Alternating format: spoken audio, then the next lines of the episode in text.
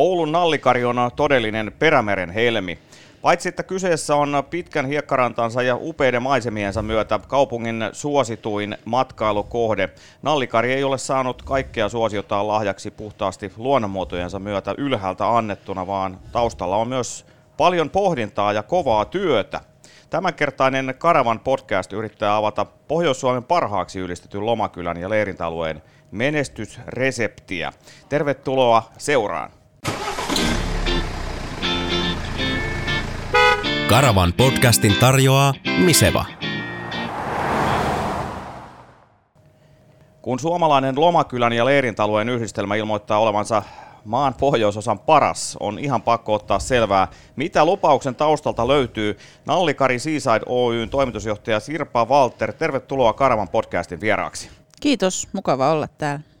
Tai sinähän tässä oikeastaan emännöit, olemme nimittäin täällä Oulun Nallikarissa ja minä olen täällä vieraana. Minä olen Karavalehden päätoimittaja Pauli Salokangas ja toimin tämän ohjelman juontajana. Sirpa, lähdetään siitä liikkeelle, että kerro vähän itsestäsi, kuinka pitkään olet tehtävässäsi toiminut ja miten toimeen aikanasi päädyit?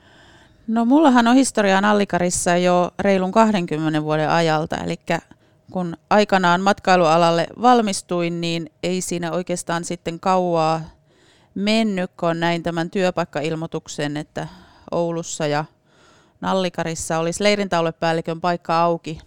Asuin silloin Kajaanissa, siellä opiskelinkin, niin lähin sitten, laitoin hakemusta ja pääsin haastatteluun ja lähdin sitten junalla köröttelemään Ouluun ja kävin täällä eräänä tammikuisena kylmänä päivänä kylmän merituulen puhaltaessani haastattelussa ja aika pian ilmoittivat, että olen sen paikan saanut. Ja siitä tämä tarina sitten lähti vuonna 1999 maaliskuussa. Otin työpaikan vastaan ja käärin hihat aloin hommiin. Eli et ole ihan oululaisia alun perin? Ei, olen kainuulainen. Olen oikein tuolta oikein itärajalta kotoisin, että on asunut lapsuuden siellä rajavartioasemalla, kun isä on rajavartija ja äitikin oli siellä töissä, että on siellä ollut niin etulinjassa Venäjällä päin ja sieltä sitten tosiaan Kajanin kautta Ouluun. Mutta kajanilaisille taitaa Oulu olla juuri se lähin suuri, suurempi kaupunki. Joo, näin me ajatellaan ja näin itsekin kyllä silloin ajattelin, varsinkin opiskeluaikaa ja nuorena, niin oli tosi kiva käydä Oulussa. Täällä oli tietenkin opiskeluaikaan kavereita ja muuta, mutta tämähän oli sitten jo iso kaupunki siihen verrattuna. Miten, kerro vähän niistä alkuajoista, miten, miten homma lähti osaltasi liikkeelle? No tuota, edeltäjäni oli jäänyt eläkkeelle ja hän, hän oli sitten jo pitämässä lomia, eli en ole oikeastaan häntä nähnytkään, niin sain kyllä sitten koko tonti haltuun kert- kertaheitolla niin sanotusti. Eli leirintäaluepäällikön tittelillä tulin taloon ja koko Nallikarin, tää, silloin puhuttiin leirintäalueesta, niin sen kehittäminen ja toiminnan pyörittäminen oli mun vastuulla. Esimieheni, silloinen esimieheni, matkailupäällikkö, käytti mua täällä alueella ja näytti, näytti tontin rajat, että tässä toimitaan ja, ja tuota, tästä ei muuta kuin ota homma haltuun. Ja toimisto oli silloin vielä tuolla keskustassa Torikatu Kympissä, missä oli myös matkailuneuvonta, että sieltä käsin mä sitten aloin asioita hoitamaan ja porukkaa ensimmäisenä rekrytoimaan töihin, että ei, he oli jättänyt tien mulle aivan auki, että mä sain niin aloittaa puhtaalta pöydältä ja ottaa ensin Eli tein ensin kaikkea itse. Siivosin, olin kiinteistöhoitaja ja respa ennen kuin sain siihen sitten porukkaa töihin ja sitten siitä lähtee kehittämään. Että voi sanoa, että on lähtenyt kyllä tosiaan niin kuin ihan puhtaalta pöydältä ja tiedän, tiedän, tiesin mitä teen, kun ensin tein kaikkea itse. Mm. Mennään kohta tarkemmin tähän Nallikarin nykytilaan, mutta jos jollain lailla vertaat niitä alkuaikoja tähän nykyhetkeen, niin miten, miten tämä kokonaisuus on muuttunut? No siis ei meillä hirveästi ole siitä, siitä ajasta jäljellä, jos puhutaan rakennuksistakin, puhumattakaan sitten toimintamalleista, niin mitä se oli silloin parikymmentä vuotta sitten kuin mitä se on nyt. Eli Silloin oli toki tehty jo päätös esimerkiksi siitä, että ö, aletaan kehittämään ympärivuotista toimintaa, että ei olla pelkästään kesäpaikka, kesäleirintäalue, vaan oli jo tehty päätös ja rakennettukin ensimmäiset ympäri vuoden käytössä olevat lomamökit vuonna 1995 niin, niin se, siltä pohjalta ponnistettiin, että tosiaan ympäri vuoden toimitaan, mutta sitten jo uudet mökit oli siinä suunnitteilla, kun mä aloitin ja osa jo tekeillä, eli että se oli niin kuin vahva suunta sitten ja signaali mulle, että mihin päin tätä hommaa kehitetään, että ei ollut paluuta ainakaan enää siihen, että ollaan pelkästään kesällä auki, vaan siis ympärivuotista toimintaa ja näin poispäin. Matka taittuu ja maisema vaihtuu. Karavan podcastin tarjoaa Miseva. Matkailuautot ja vaunut edullisesti. Hypätään vähän, vähän historiaan. Otetaan tarkastelua pitemmällä, pitkällä aikavälillä aikaa ennen meitä, niin mehän ollaan tässä tarkalleen ottaen Oulun Hietasaaressa, eikö näin? Mm, kyllä. Nallikari sijaitsee täällä ja tämä on siis merenranta-aluetta, pitkä hiekkaranta, varsinkin kesällä upeat auringonlaskut ja täällä oululaiset ovat nauttineet vapaa-ajastaan jo monien sukupolvien ajan, mutta voitko avata tiivistetysti tätä Nallikarin historiaa sen verran, mitä tiedät? Joo, no sen tiedän ja olen lukenut, että tämähän on siis ai- kauan kauan sitten ollut tämmöinen vanha huvila-alue. Tässä ympärillä löytyy vieläkin niitä vanhoja huviloita, eli tämmöinen niin sanottu parempi väki tuosta Oulun keskustasta niin on pakannut keväällä palvelijat ja lapset ja kamppeet veneeseen ja tulleet kesänviettoon tänne huvilalle. Ja sillä perua me täällä ollaan. Ja sitten samoin tuo ranta-alue, niin se on ollut tosi kauan jo ihan ykkös, ykkösalue, mihin tullaan viettämään kesäpäivää oululaisten keskuudessa. Et historia on aika pitkä kyllä jo, niin kun, mm. jos lähdetään näitä miettimään. Kyllä, kyllä. Ja oululaiset on aina osanneet nauttia tästä, tästä alueesta. Kuulemma luin jostain, että paikalliset kaupunginisät suunnittelevat matkailuvaltia alueesta jo 1930-luvulla. Joo, kyllä. Siis monenmoisia kehitysideoita ja ajatuksia on ollut matkan varrella jo tosiaan varmaan sieltä 30-luvulta lähtien. Että tämä on tämmöinen helmi täällä Oulussa niin. tämä paikka. Kyllä, mutta se on ymmärrettävää. Siinä tuli sitten yhtä ja toista kahinaa eteen, näin niin kuin koko valtakunnan mitassa. Mutta lienee oikein sanoa, että oululaisilla on käynyt aika hyvä tuuri tässä, että tällainen alue on siunaantunut tähän ihan käytännössä kantakaupungin kylkeen. No kyllä. Tämä on siis paikallisille tietenkin niin, niin tosi hieno paikka olla ja näyttää vieraille ja sitten matkailijoitahan tämä vetää myös, että kyllä tämä alue on rankattu tuolla matkailumarkkinoinnin piireissä ja yhtiössä niin ihan ykkösalueeksi Oulussa, mitä tuon esille sitten, kun lähdetään kauemmaskin Oulua mm. viemään. Neljän tähden alue siis, mm-hmm. Nallikari, Kyllä. puhutaan leirintäalueesta. Minkälaiseksi, ja puhutaan koko Lomakylän mitassa, niin minkälaiseksi paikaksi tätä luonnehditaan? Minkälaiseksi paikaksi? Niin. Jos varmaan tekin teette tällaisia kaikenlaisia asiakastyytyväisyystutkimuksia ja muita, niin minkälaista palautetta alue yleensä saa? No siis mehän saadaan hyvää palautetta nimenomaan meidän palvelujen ja sijainnin osalta. Eli sijainti on ihan ykkönen. Se on, se on juurikin tämä merenrannalla ja lähellä kaupunkia, mutta kuitenkin täällä keskellä luonnonhiljaisuutta, niin se on meidän, se on meidän varmaan niin kuin suurin vahvuus ja onkin. Mm. Että tämä sijainti on näin erinomainen. Tämmöistä ei oikeastaan ihan läheltä löydykään, ei ehkä Suomestakaan. Että kohtuullisen kokoinen kaupunki tuossa, vaikka se ei tässä sitä Hietasaaressa ollessa huomaakaan. Kyllä, kyllä. Mm. Ja siis kuten tuossa alkujuonnossa jutustelin, niin Nallikari ei ole saanut kaikkea ihan ylhäältä annettuna. Eli vaikka luonto on niin mahtava tässä ympärillä, mutta tässä on taustalla myös tämän lomakylän pyörittämisessä kosolti monenlaista muuta liittyen infraan, tapahtumiin, alueen palveluihin. Eli, eli voitaneen varmaan sanoa, että näiden kaikkien asioiden taustalla on paljon pohdintaa ja kovaa työtä tässä teidän toimiston puolellakin. Joo, ei, joo. ei ole tullut ihan itsestään. Että tietenkin kaikki investoinnit, mitä tässä on vuosien varrella tehty, että tosiaan niin kuin sanoin, niin aika lailla kaikki on tehty uusiksi, mitä tällä alueella on, että sitä vanhaa ei juurikaan ole jäljellä. Plus sitten ranta-alue, joka on myös minun ja meidän yhtiön hoidossa, niin tuota, siellä on tehty paljon uutta, sitä pidetään yllä ja kunnossa ja on, on tehty isojakin investointeja sinne kaupungin kanssa yhdessä, mutta sitten myös tapahtumat tähän lähelle ihan jo tuon talvikauden kehittämiseksi, kun ollaan perinteisesti kesämatkailukohde, niin meidän on ollut pakko tehdä toimenpiteitä, joilla me saadaan tämä maailmankartalle talvellakin. Ja siis maailmankartalle ja, ja jopa oululaisten kartalle, että he ymmärtää, että täällä voi talvellakin liikkua ja tehdä ja olla, että ei pelkästään kesällä. Niin, niin joo, monenlaista. Siinä menisikin päivä, kun alkaisi käymään kaikkea läpi. niin, ei ihan tämä podcastin aika tässä välttämättä riitä, mutta ah.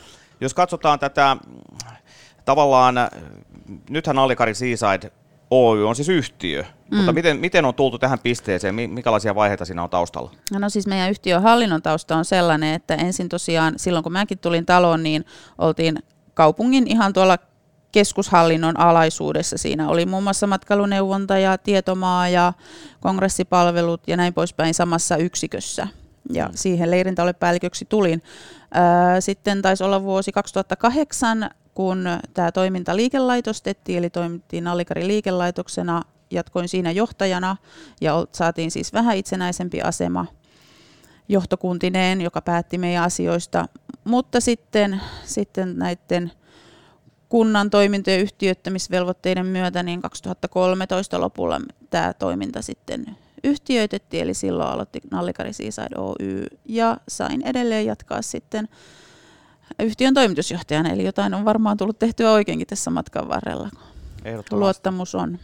Kyllä, Oy perustettiin siis 2013. Mm, kyllä. Onko tämä toimiva kuvio tavallaan, että tässä on yhtiötausta? On. Tämä on ehdottomasti meille ollut toimiva kuvio. Eli siinä samassa yhteydessä niin koko tämä rakennuskanta mikä oli vielä aikaisemmin ollut kaupungin toisella yksiköllä ja me sitten maksettiin esimerkiksi rakennuksista vuokraa, niin sitten tämän yhtiöittämisen myötä siirtytään yhtiön omistukseen, eli me huolehditaan niistä kaikista itse, samoin kuin uusista investoinneista ja korvaus, korjausinvestoinneista huolehditaan itse. Se on iso työ, mutta se on meillä näyttäytynyt siltä, että se kannatti tehdä näin. Eli voidaan sanoa, että kuntaomistainen matkailuyhtiö voi tuottaa seurulleen merkittävää lisäarvoa, kun asioita tehdään oikein. Kyllä, ja me ollaan nimenomaan, tai olen ylpeä siitä, että vaikka ollaan kunnan omistama yhtiö, niin kunta käyttää tietenkin ohjausvaltaansa niin kuin pitääkin, mutta ei millään tavalla tue meidän toimintaa rahallisesti esimerkiksi, että me mm. pärjätään omillamme ja tuotetaan jopa tulosta, että kaikin puolin siis toimiva systeemi meille. Niin eihän tämä ainutlaatuista ole tällainen kuvio, kun mietitään esimerkiksi Helsingin kaupunki pyörittää Rastilan leirintäaluetta hyvällä menestyksellä sielläkin, mutta kuinka vahvasti Oulun kaupunki ohjailee toimintaa taustalla? Tuossa vähän sivusit, mutta onko siinä minkäänlaista ohjausta? No siis on, on, on. Siellä on siis ihan nimetty henkilöt, jotka on konserniohjauksessa, konsernihallinnon alla. Mutta tuota siis hallitushan se on, joka ensikädessä yhtiön toimintaa sitten omistajan näkökulmasta ohjaa. Ja hallitus kokoontuu meillä ehkä noin joka toinen kuukausi sanotaan näin, että ehkä se, että mulla on näin pitkä historia tästä ja, ja asiat on mennyt hyvin, niin mulla on aika iso luottamus siihen, että hommat hoituu, niin kovin paljon kaupunki ei meidän asioihin ole puuttunut. Mm. Että kyllä, kyllä. Silloin kun apua tarvin, niin sitä voin kysyä kaupungilta ja sitä silloin saan ja tukea, mutta että jos asiat menee hyvin, niin ei me, meidän juurikaan tarvitse olla tekemisissä. Kyllä, kyllä, niin se pitää ollakin, että mm. on työrauha. Kyllä, ehdottomasti mulla sellainen on kyllä ollut. Karavaanari. Oman tiensä kulkija. Karavan podcastin tarjoaa Miseva, Turku ja Turenki. No minkäs verran tämä yhtiö ja tämä koko lomakylä työllistää ihmisiä? Varmaan kesällä vähän enemmän. No kesällä enemmän joo, kyllä se kesäksesonkin meillä kuitenkin on vielä se se ykkössesonki, mutta tuota, näin ympärivuotisesti mun lisäksi niin tässä on neljä henkilöä töissä ja he on asiakaspalvelussa. Meillä on tällä hetkellä kuitenkin, tai ollut useamman vuoden, niin kiinteistöhoito- ja siivouspalvelut on ostettu sitten, että ne on meillä alihankintana, että ne ei sinällään ole meidän, meidän henkilöt, jotka siellä työskentelee, vaikkakin kuulutaan ihan samaan porukkaan, että samaa työyhteisöä ollaan, mutta sitten kesäksi rekrytoidaan tuohon Respaan toinen mokoma neljä henkeä ehkä lisää ja sitten järjestyksen valvontaan muutama henkilö. Mm. Et siinäpä se sitten reilu kymmenkunta henkilöä noin kesällä. No sitten jos puhutaan ihan kävijöistä, niin varmaan mm. siinäkin ihan, ihan selvä juttu, että kausivaihtelua on havaittavissa. Kerro vähän lukuja kävijämääristä. No meillä siis äh, vuositasolla meillä on yöpymisvuorokausia semmoinen 80 000 ylikin jo. Äh, heinäkuu meillä on se paras, eli käyttöasteet on aika lailla se 100 prosenttia melkein koko kuukauden. Ja sitten mitähän olisi hiljaisin aika tuossa ehkä loppuvuodesta, marraskuu. Nyt en sano enää tammikuu, koska olen aina sanonut, että tammikuu, niin nyt on ollut ennätys vilkas tammikuu tänä vuonna, että, että vähän tämä vaihtelee, mutta toki talvikuukaudet ylipäätään on hiljaisempia. Kesä on sesonkia, mutta Mm. sekään ei ihan tasaista sesonkia, siinäkin jonkinlaista vaihtelua siis on. No on joo, siis kyllä se heinäkuu tosiaan se on, se on aika lailla täyttä, mutta sitten kesä ja elokuu on jo hiljaisempia, että, Mm. että tota, sinne mahtuisi sitten enemmänkin. Toki hyviä kuukausia nekin, mutta että kyllä se heinäkuu on ihan selkeä piikki.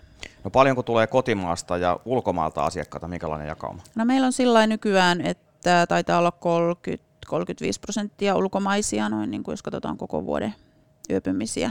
Aika paljon. On joo, mutta on se ollut enemmänkin. Että kyllä tämä suhde on kääntynyt niin päin, että kotimaisia on nyt enemmän kuin aikaisemmin. Norjalaisten rivieraksikin tätä on kutsuttu. Joo, Kuinka kyllä. paljon norskeja täällä käy ja mikä, mikä heitä vetää tänne? Öö, no norjalaisia on ulkomaisista ehkä semmoinen, olisiko 40 prosenttia. Ja he on aika lailla pääasiassa heinäkuussa täällä, että eipä juuri muulla on, heillä on lomat silloin. Tulevat koko perheillä tuolta Pohjois-Norjasta Hmm. lomailemaan, saattavat viipyä siis pitempiäkin aikoja, että ei ole ihan yhden ja kahden yö yöpymää, vaan ihan ollaan heille lomakohde. Kyllä. Mm. Ja siis kun suomalaisia mietitään, niin tämähän on mukavasti tässä puolivälissä Suomea noin suunnilleen, Mm. että kun matkataan vaikka Lappiin, niin mennen tullen tässä on hyvä pysähtyä. Joo, tämä on vähän semmoinen puolimatkan krouvi sitten taas toisaalta kyllä, että, että näkee justiin tässä keväällä, kevät-talvella, kun alkaa hiihtoloma pääsiäisynä muut sesongit, niin sitten rupeaa väkeä olemaan Lappiin menossa tai Lapissa tulossa. Sama sitten syksyllä, kun ruskomatkailijoita on, niin heitä on menneen tullen tässä. Paljonko on kausipaikkalaisia? Meillä on kausipaikkalaisia tällä hetkellä, taitaa olla, olisiko 70. Mm. Eli meillä on kausipaikka sillä lailla, että se alkaa tuossa elo-syyskuulla ja siitä sitten tuonne toukokuulle. Kyllä, kyllä. Eli Mm. ympärivuotisesti ei pysty kausipaikkaa Ei, varaamaan. meillä ei se heinäkuu ole ollut nyt pitkään aikaa enää, kun se on muutenkin niin täyttä, niin se Kyllä. ei ole ollut näissä kausipaikoissa. Sitten monet kausipaikkalaiset lähtee heinäkuun aikana reissuun muutenkin, niin, Kyllä. Niin, niin tulevat sitten taas mahdollisesti syksyllä takaisin tähän meille. Tuleeko siitä protestointia, kuuluuko ikinä korviin kausipaikkalaisilta, että haluaisiko moni olla sitten myöskin tuossa heinäkuulla? No varmaan jotkut haluaa, mutta sitten taas toisaalta, kun monet on silloin itsekin reissussa, niin ei sitä nyt nykyään enää ole tainnut tulla juurikaan sanomista. Ja onhan se mahdollista ostaa, mutta että me ei ole sitä mitenkään niin kuin kauhean erikoisesti hinnoiteltu, että se menee sitten normitaksoilla, niin onhan se sitten verrattuna siihen kausipaikkahintaan, niin toki kallis, kallista. Kyllä, kyllä. Mm. Mitenkäs tämä nyt, kun mietitään, teillähän on siis äh, tällaisia tyylikkäitä, korkeatasoisia saaristolaishenkilisiä huviloita ihan tuoreeltaan tässä noussut tänne Kyllä. alueelle. Kolme vuotta sitten valmistui. Kuinka paljon näitä nyt onkaan tässä? Äh, huviloita tai poijuvilloja, niin kuin me niitä kutsutaan, niin on 24 kappaletta. Joo, Mm. Ja niissä on tota, oikeastaan kaikki yhtä lukuottamatta on, on samankokoisia. Et muutama eri variaatio, että on esimerkiksi sellaisia paritaloja, joista voi yhdistää sitten kaksi villaa yhdeksi, niin saa ihan reilun kokoisen vähän isommallekin porukalle. Ja sitten on yksittäisiä huviloita ja, ja sitten samanlaisia pohjaratkaisuiltaan, mutta paritalomallisena, että vähän erityyppistä kokeiltiin, että mikä käy kaupaksi. Ja sitten on matkailuajoneuvoille omat paikkansa Mm, joo, matka, kyllä. Semmoinen 180 matkailuajoneuvopaikkaa sähköistettyä teltta-alue tietenkin. Ja sitten on niitä mökkejä, jotka on silloin 95-2000-luvun alussa rakennettu, niin niitä on 28 kappaletta. Sitten on parin vuoden aikana nyt kesämökkejä hankittu yhdeksän kappaletta. Et vanhat mökit on poistettu, mitä on 50, 60, 70-luvulla tänne tehty ja ne on korvattu uusilla osittain. Niin perinteisesti leirintäalueilla on nähty, ja edelleenkin monella suomalaisella leirintäalueella sellaisia näkyy, sellaisia heppoisia pikku, pikkuhökkelimökkejä, mutta tota, se ei ole enää tätä päivää. No ei se oikein ole. Kyllähän niillä alkoi olla ikääkin, että vaikka niitä nyt sitten fiksasi ja remontoi sieltä sun täältä, niin ei ne nyt sitten enää ollut kyllä sitä, mitä asiakkaat toivoivat. Että luovuttiin niistä ja otettiin tosiaan, ostettiin yhdeksän kappaletta uusia tilalle. Täyttä elämää. Irtiotto arjesta. Karavan podcastin tarjoaa Miseva. Minkälainen asema karavaanareilla on tässä kokonaisuudessa? Varmaan nyt asiakkaita ei ole mu- mukava mitenkään arvottaa, mutta että voiko siinä jonkinlaista jotenkin sanoa, että onko joku, joku, joku asiakastyyppi tärkeämpi kuin toinen? Ei, ei, ei ole tärkeämpi, koska tota, jos ajattelee meidän lukujen valossa, niin meillä on tuolla matkailuajoneuvopuolella kuitenkin yöpymisvuorokausia, niin aika lailla yhtä paljon kuin sisämajoitustiloissa. Okei. Eli kyllä ne aika niin tasa-arvoisesti menee. Ja samalla lailla, toki tietenkin aina jos rakennetaan mökkiä tai huvilaa, niin sehän on kauhean näkyvää, että se heti huomataan, että no niin, nyt on tehty uutta.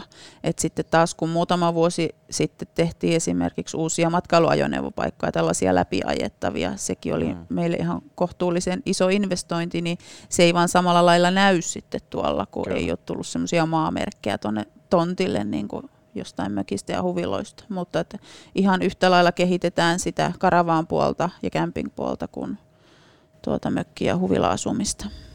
Mutta hyvää palautetta siis on tullut sekä karavaanareilta että Joo. sitten näiltä, näiltä mökkiasujilta. Kyllä, kyllä ja justiin nyt kun ollaan muutaman vuoden aikana, niin kun saatiin noin villat valmiiksi kolme vuotta sitten, niin taas enemmän panostettukin huoltorakennuksiin esimerkiksi just näihin vaunupaikkoihin, että ollaan tehty isojakin remontteja saunatiloihin ja muihin, niin kyllä palaute on hyvä. Tämmöinen lomakylä, leirintäalue, kompleksi, kun haluaa pysyä vetovoimaisena, niin täällähän tarvitaan paljon, paljon kaikenlaista muutakin. Puhutaan tapahtumista. Teillä on ollut tässä hiljattain lumeveisto tapahtuna. Minkälainen meininki tässä nyt viimeksi oli? Siis viikonloppunahan tämä järjestettiin. Joo, tai viime viikolla. Veistäjät tuli tänne ympäri maailmaa tiistaina ja, Joo. ja tuota, yhdeksän joukkuetta tuli. Me valittiin heidät sillä tavalla, että he laittoi meille piirroksen, sketsin siitä omasta, mitä he haluaa veistää ja sitten me niiden perusteella valittiin nämä kymmenen ja yhdeksän sitten pääsi tulemaan ja, ja tuota, he aloitti sitten viime keskiviikkona veistämisen ja lauantaina päättyi kello 16 ja kello 18 oli sitten avajaiset. Ja sanotaan näin, että ilmojen haltija pisti meille pikkasen kampoihin välillä kyllä, kun vettä tuli, välillä tuli vettä ja välillä oli pakkasta ja sato lunta ja sato kaikkea, mutta tota, hyvin me se vedettiin läpi, että me saatiin tehtyä lumikuutiot kuitenkin silloin, kun oli ihan hyvin pakkasta, kun se tehdään tykitetystä lumesta Kyllä, kyllä. niin ne piti tehdä silloin, kun tilaisuus oli, niin ne sitten kuitenkin hyvin kesti sitten nämä säävaihtelutkin. Että, että, mutta onhan se aina vähän jännää, että Mm. pieni, pieni lisästressi tietenkin siitä, että mitä sieltä taivalta tulee ja, ja onko lämmin vai kylmä vai mikä. Mutta tämmöistä, tämä tapahtuman järjestäminen on, että ei se, ei se niinku tasasta ja tylsää ole missään nimessä. Niin, ja säiden armoilla tässä tapauksessa nimenomaisesti oltiin. Kyllä. Tämähän oli jo kolmas kerta, kun me tämä järjestettiin ja ei ole mikään vuosi kyllä ollut veljeksiä keskenään, että aina on ollut vähän erilainen sää. Että siellä on muutamia veistojoukkueita tai yksi taitaa olla semmoinen, joka on ollut joka vuosi, niin he just muisteli sitä, että no on ollut kyllä laajasta laitaa, että, Niin. että on nähty Oulu monessa valossa. Ja sitten sunnuntaina, kun he teki tästä lähtöä, niin, niin, niin koko kaupunki oli semmoisen lumivaipan peitossa, kun yöllä oli tullut lunta et, ja edellisenä päivänä vettä, että kyllä niillä riitti ihmettelemistä. Kauimaiset tuli Meksikosta, Okei. että heillä varsinkin on aika eksoottinen aina tämä kokemus täällä, mutta tykkäävät tulla, että olivat nyt toista kertaa ja haluaisivat tulla taas ensi vuonna uudestaan, jos järjestetään. Että No niin, loistavaa. se on kyllä, se on mahtavaa porukkaa, ne tulee niin hyvällä fiiliksellä tänne ja kiva heidän veistää tuossa lumesta. Ja olivat kiertäneet kisoja maailmalla muutenkin ja sanoa, että ei mitään hätää näiden teidän lumikuutioiden kanssa, että ei se ollut häviä. Oliko Italiassa ollut joku, että lämmintä se oli sielläkin, että ovat tottuneet monenlaiseen. Mm. Hienoja luomuksia. Mm, ne on hyvän näköisiä. Se on harmittavaa vaan, että jos tehdään oikein ohutta, ohutta siellä sen veistosta, niin sitten ne tahtoo sortua, mutta nyt varoteltiin jo etukäteen ja he itsekin otti selvää, että kannattaa tehdä sellaiset, että ne mahdollisimman pitkään säilyy ja aika hyvin ne nyt siellä sitten onkin, että on tehty sen verran jyhkeitä Mm. veistosta, että pysyvät mahdollisimman pitkään tuolla meidän ihasteltavina. Kyllä, kun tästäkin katselee ikkunasta ulos, niin aika ronskisti tuolla kevätaurinko paistelee, että ei Joo. kovin pitkää ikää voi lovata noille. No ei välttämättä. Eh, Nyt voi olla, että ne ei kestä kauhean kauan. Eka vuosi, kolme vuotta sitten oli sellainen, että niitä kasoja kateltiin vielä jossain muodossa, olivat siellä vielä juhannuksena melkein. Että, Aivan. että on tosiaan, mutta nyt voi olla, että eivät kestä ihan niin kauan. Jos ei tämä nyt tästä sitten oikein takatalveksi heitä, että Mm. rupeaa olemaan pakkasta ja lunta tässä. Kyllä. vuorotellen. Onko teillä, jos puhutaan asiakasryhmistä, niin jotakin tiettyä ryhmää, jota yritätte tavoitella? Tässä on kuitenkin hevosia, tuossa näkyy pihalla ja mm-hmm. juuri tätä talvikylää tai näitä, ja näitä luomiveistoksia ja muita. Kuulostaa vähän sellaiselta perhekohteelta tämä nallikari. No tämä on tämmöistä perhemeininkiä kyllä, ja sitten kun on tämmöinen hiekkaranta tuossa vieressä, niin se jotenkin vähän niin kuin luonnostaan lankeaa. On kylpylää ja lasten vauhtipuisto ja muuta, että kyllähän tämä niin kuin tulee tässä ihan luonnostaan tämmöinen lapsiperheprofiili meille. Kyllä. Että se se ykkö, ykkönen on. Mutta sitten talvisaikaan taas, kun me toimitaan ympäri vuoden, niin sitten meillä on taas paljon ää, työkseen matkustavia esimerkiksi. Mm. Että se on sitten toinen iso ryhmä, jota, jota sitten enemmänkin tosiaan talvisaikaan meillä käy. Onko muita tämmöisiä tapahtumia nyt kuin tämä lumenveisto-tapahtuma tässä pitkin vuotta? No ei tämmöistä yksittäistä tapahtumaa täällä meillä Nallikarissa ole talvella. Et sitten tal- tuo Nallikarin talvikylähän on nyt tehty, onko se 12 vuosi, kun se on tuossa meidän ihan pihapiirissä. Että se on toki semmoinen kiva, jo- josta lapset tykkää, että siellä on niin pienestä isompaan niin, niin jotain tekemistä ja näkemistä. Siellä on poroja ja on ollut haskeja ja on poneja ja muuta sitten vielä sen perinteisen tota, laskemiseen ja lisäksi hoijakat ynnä muut, niin se on semmoinen, joka on, jos sitä ei olisi, niin saattaisi tulla aika paljon kyselyjä paikallisiltakin, että mitä ihmettä, että sehän kuuluu olla siellä. Mm. Mm. Kyllä, kyllä. Tästä kun Dallikaria mietitään, näitä maastomuotoja muotoja ja muutenkin tätä aluetta, niin, niin paljon on saatu siis tavallaan ylhäältä annettuna. Mutta tässä on tehty myöskin monenlaisia toimia tämän ympäristön tavallaan viihtyisyyden lisäämiseksi. Ympäristö on siistitty ja maisemoitu. Aluetta pitää tässäkin mielessä jatkuvasti kehittää. Joo, kyllä täytyy. Tuo ranta-alue on jo semmoinen yksittäinen asia, joka me halutaan pitää priima kunnossa, niin siihen on tehty 2013 taisi olla sekin, niin tehtiin iso investointi, että se ranta-alue laitettiin kuntoon ja sitä kehitettiin. Ja samalla annettiin sitten edellytyksiä rannalla ja läheisyydessä toimiville yrityksille e- elää ja menestyä. Mutta sitten ylipäätään tämä Hietasaaren alue tässä ympäristössä, niin tota, tähän on suunniteltu viimeiset 13 vuotta niin, ja rakennettu uutta kaavaa ja nyt se sitten loppujen lopuksi viime vuoden lopussa niin sai päätöksen, että nyt voi lähteä niitä uuden suunnitelman ja uuden kaavan mukaisia juttuja tähän ympärille tekemään. Miten se vaikuttaa tähän lomakylän meininkiin? No periaatteessa me ei ole lomakylänä oltu siinä, siinä kaava-alueella, että ne on nämä ympäröivät alueet, jotka siinä on ollut mietinnässä. Eli me ollaan saatu tehdä omia investointeja tälle omalle alueelle tässä vuosien mittaan ihan rauhassa. Et se vaikuttaa lähinnä sillä että tähän ympärille nyt tulee sellaisia alueita, johon me mahdollisesti voitaisiin laajentaa majoitustila rakentamista. Okay. Niistä neuvotellaan kaupungin kanssa, mutta sitten tietenkin näille olemassa oleville naapureille on paremmat edellytykset nyt sitten kehittää omaa toimintaa ja rakentaa ehkä lisää, laajentaa. Esimerkiksi Kylpylöhotelli Edenille on ainakin siinä kaavassa nyt varaus lisärakentamiselle ja sitten siinä on uusia toimintoja osoitettu, että nyt kovasti odotetaan, että joko nämä olemassa olevat yritykset tässä lähellä tai sitten ihan jotkut uudet yrittäjät ja investorit innostuisi tästä alueesta ja toisi tänne lisää palveluja. Ja oliko niin, että tuohon mahdollisesti suunnitellaan jonkinlaista huvipuistoa tähän naapuriin? Joo, se on siinä kaavassa mukana myös, eli se tulisi tuohon kanssa aika lähelle. Lähelle ja tota, se olisi sitten jotain ihan uutta. Että tässä on tuommoinen pienten lasten vauhtipuisto on lähellä kyllä jo, mutta siinä olisi sitten vähän isommillekin lapsille käsittääkseni Niin. laitteita. Kyllä, kyllä. Yksi Mm. tavallaan vetovoimatekijä lisää tähän. Kyllä. Ajatellen juuri näitä lapsiperheitä. Nimenomaan. Pyörät pyörivät, karavaani kulkee.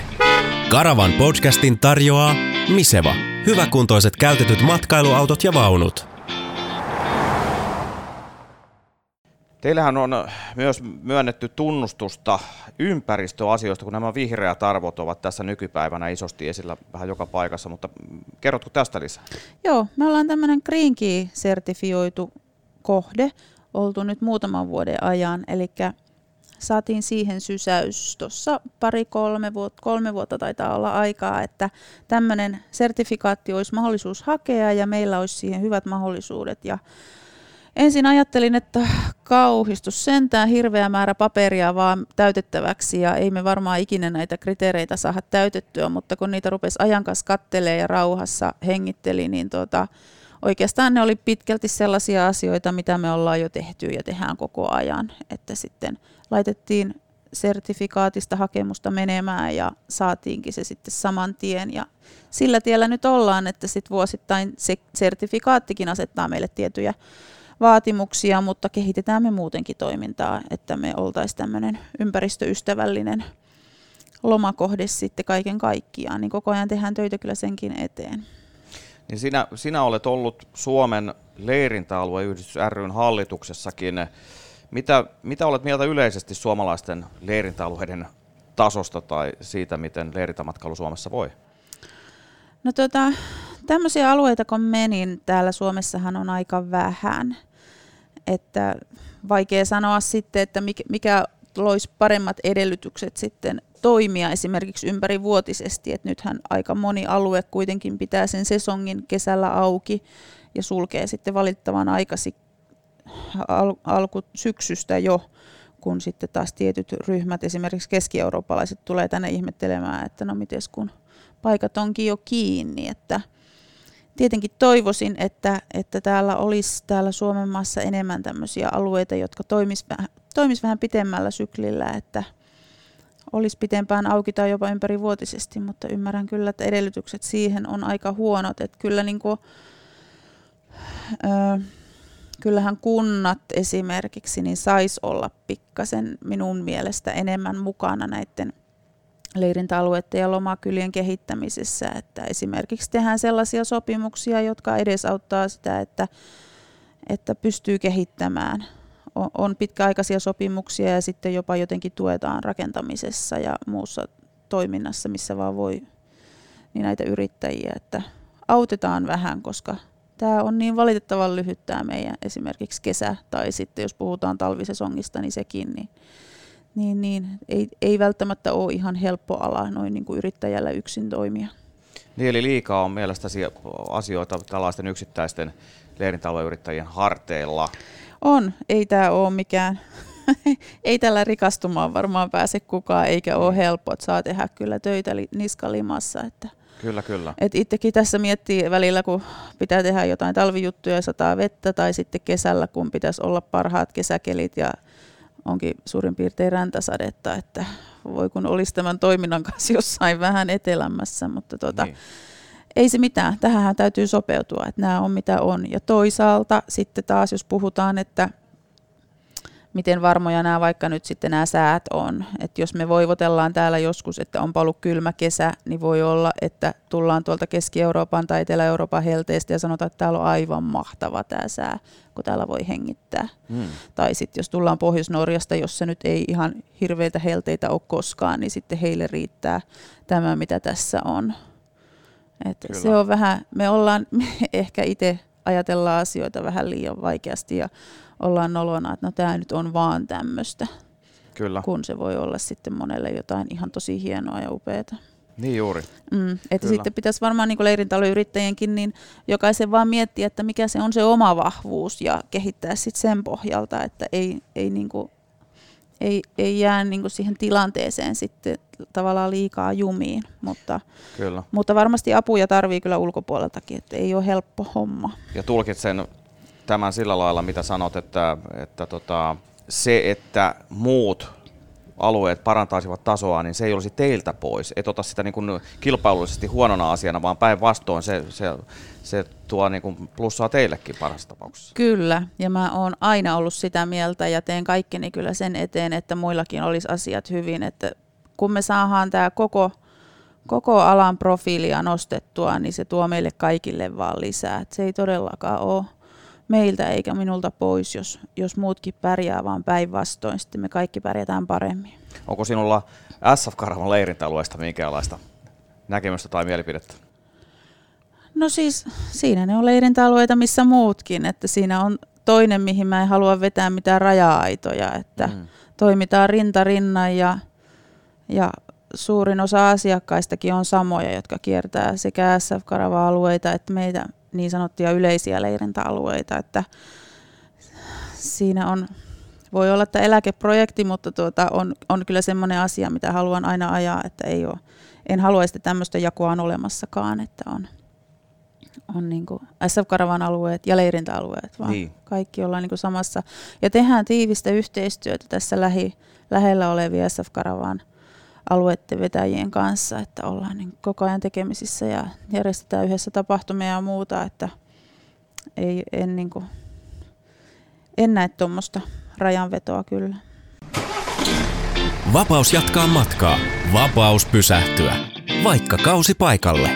Karavan podcastin tarjoaa Miseva. Miltä tämä nyt kaiken kaikkiaan tulevaisuus näyttää? Mietitään leirintämatkailun tulevaisuutta ja toisaalta nallikarin jatkoa. Öö, no meillä Nallikarissa näyttää hyvältä.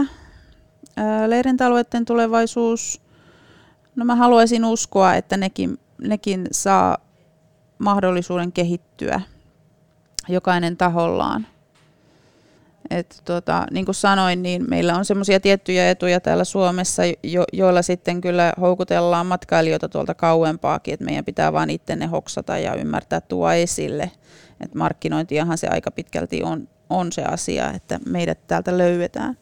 Mutta näin niin kuin omasta puolestani ja Nallikarin puolesta, niin meillä on kyllä kaikki edellytykset jatkaa kehitystä vaan edelleen, että nyt kun vaan niin kuin jaksaa tässä vääntää ja kehittää ja ei ole kyllä, ei ole kyllä näköpiirissä, että niin jaksaisi, mutta edellytyksiä on. Kyllä, kyllä. Jos mennään vielä tähän leirintäalueen pyörittämiseen ja omaan, omaan työhösi, niin minkälaista on pyörittää tällaista lomakylää leirintäaluetta?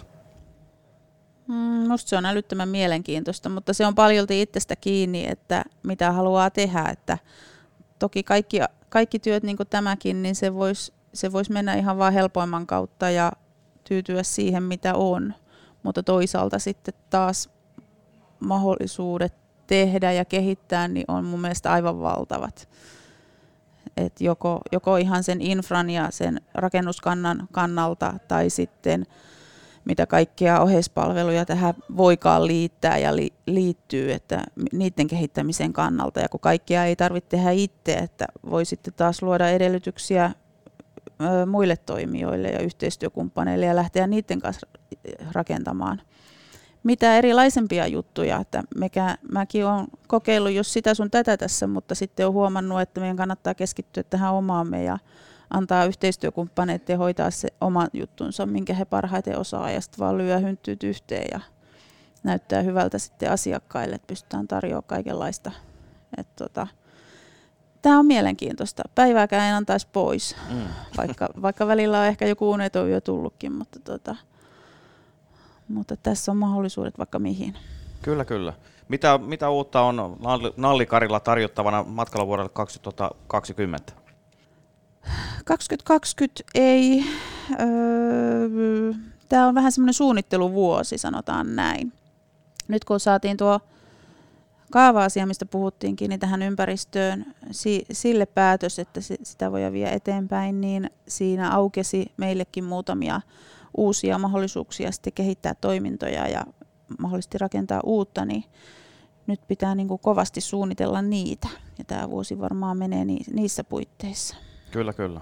Mm. Mutta, mutta joka tapauksessa kehitys kehittyy ja Nallikari elää ja voi hyvin. Ja Kyllä. Karavaanarit ja kaikki muut matkailijat ovat, ovat edelleen tervetulleita Nallikarin tänne meren rantaan. Täällähän on varmastikin voi kuvitella, että on helppo viihtyä niin kuin omassa työssäänkin noin pitkään kuin olet tässä viihtynytkin. Niin miksipä ei viihtyisi tässä Miks? meren rannalla? Joo, ei osaa enää poiskaan lähteä ilmeisesti. Että tuota, joo, mikäs tässä ja ehdottomasti kaikki on tervetulleita ja me ollaan kyllä sillä täällä avoimin mieli ja koitetaan kysellä kaikilla mahdollisilla kanavilla ja tavoilla vielä neuvoja asiakkailta, että mitä me voitaisiin tehdä toisin, että asiat olisi vieläkin paremmin, että, että tota, meille saa kyllä laittaa vinkkiä, miten vaan ikinä keksikään sitä meille laittaa ja kysellään tuossa lähtiissä, että miltä se tuntui ja mitä voisi tehdä toisin, että olemme siis avoimia ja kehittymiskykyisiä.